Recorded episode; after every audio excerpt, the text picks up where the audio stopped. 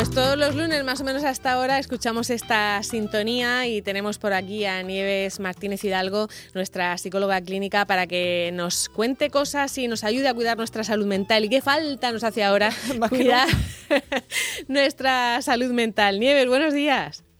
Hola, buenos días. Bueno, te habíamos pedido que, hoy nos contaras un poco, pues sobre todo, qué podemos hacer si nos da uno de esos eh, ataques de ansiedad o si notamos que alguien en nuestro entorno, no sé si sobre todo los niños, pues eh, empiezan a, aparecer demasiado nerviosos y demasiado ansiosos. hay cosas que podemos hacer, ¿no? Para intentar eh, disminuir un poquito esa sensación.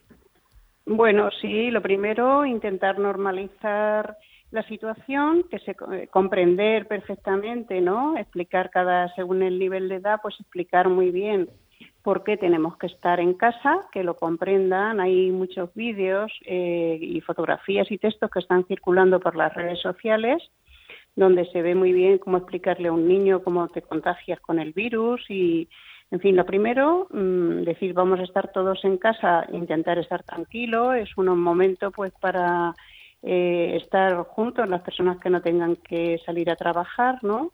Pues estar con la familia y pues dedicarse a hacer cosas que normalmente no hacemos por el estrés que, que llevamos en el día a día, ¿no? Se pueden volver a los juegos de mesa, eh, se pueden hacer muchísimas manualidades.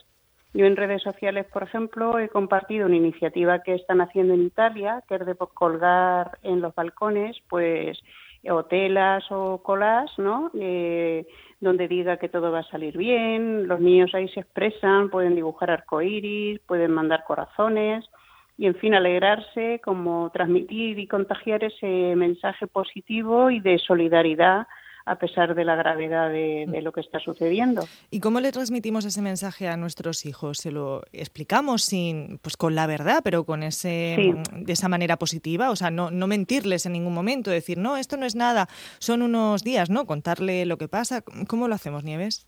Claro, pues contándole las experiencias que ya han pasado y que han vivido pues los otros niños en China, otros niños en Italia, que hay muchísimos niños que ya no pueden ir al colegio desde hace, hace bueno, empezaron antes que nosotros, ¿no? Hace a lo mm. mejor 15 días o tres semanas que ellos ya no tienen colegio.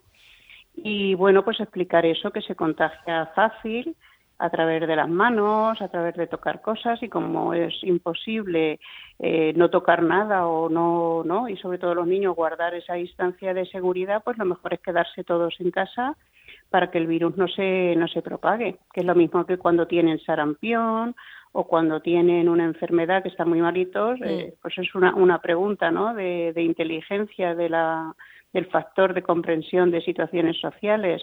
Cuando estamos enfermos, ¿por qué no debemos ir al colegio y quedarnos en casa? Pues para no contagiar a los demás, para el que está malito, pues curarse en casa, ¿no? Y tener las medidas más óptimas.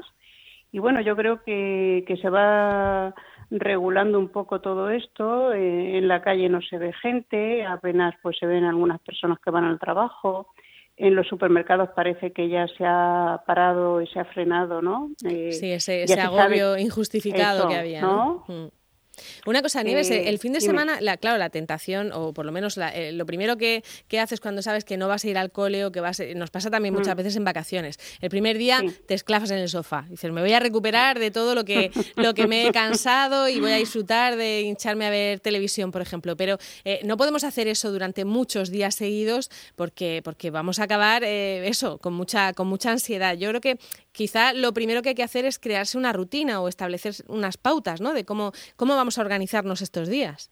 Sí, bueno, hay que intentar seguir haciendo todo con naturalidad, con normalidad, pues como cuando se organiza uno el fin de semana que no tiene trabajo, ¿no? Pues a veces se hacen tareas del hogar, se, se limpia, pues ahora los niños pueden ayudar a limpiar, pueden ayudar a cocinar también, preparar los menús pues con cabeza, eh, siendo también más creativos, ¿no? Eh, esas cosas que no solemos hacer, pues por falta de tiempo, pues hacer las comidas más, más elaboradas, más creativas, ¿no? Haciendo participar a todos de como si fuera un juego, ¿no? Cuando son niños más pequeños. Y sí, claro, la, el que tenga la casa medianamente grande, pues que pase por el pasillo, porque ayer veía yo desde aquí, desde enfrente de la catedral, que los policías ya estaban poniendo multas a la gente que mm. salía a hacer ejercicio, que no se puede montar en bici, que no se puede, ¿no? Entonces el ejercicio hay que intentar hacerlo en casa, hacer alguna rutina, pues el ejercicio, hacer una tabla de gimnasia, algo así, ¿no? Nosotros vamos a dar alguna idea de eso, ¿eh, Carmen, eh, en, este programa. Efectivamente, que no puedes estar todo el día tirado en el, en el sofá viendo pelis y, series. Otra cosa también, eh, Nieves, son eh, las sensaciones y los sentimientos mm, que la gente va experimentando. leamos un poco por redes sociales pues de cómo va avanzando pues los días que estamos en casa, pues primero esa credulidad muchas veces, que también hay que decir a la gente, no, es que has tenido, es que tienes que estar en casa, hasta que ha dicho, ahí va, tengo que estar en casa. Después, eh, ese sentimiento también a lo mejor como de, de enfado, decir, bueno, ¿esto por qué? Y, ayer leía, por ejemplo, eh, también de gente que decía, y hoy estoy, estoy triste. Eh, ¿Todo esto mm. nos va a ir pasando? Hombre, mm, yo creo que hay que encarar esta situación con optimismo si nos ponemos en situación de cuando unas personas han vivido una guerra o han estado en un campo de concentración, eso sí que es pasarlo mal, no creo. Ahí se nos quita todo de la cabeza. esa es la clave, esa es la clave, ¿no? lo que decía, a nuestros abuelos le pidieron ir a la guerra, a nosotros solo nos piden estar en casa. Si piensas eso, ¿no? Entonces yo creo que hay que intentar pues eso, eh, sacar, ser creativos, eh, el que le guste escribir, escribir, el que le guste pintar, pintar, Ahora mismo va a haber tiempo para todo, para ordenar esos armarios que siempre están desordenados, no sé.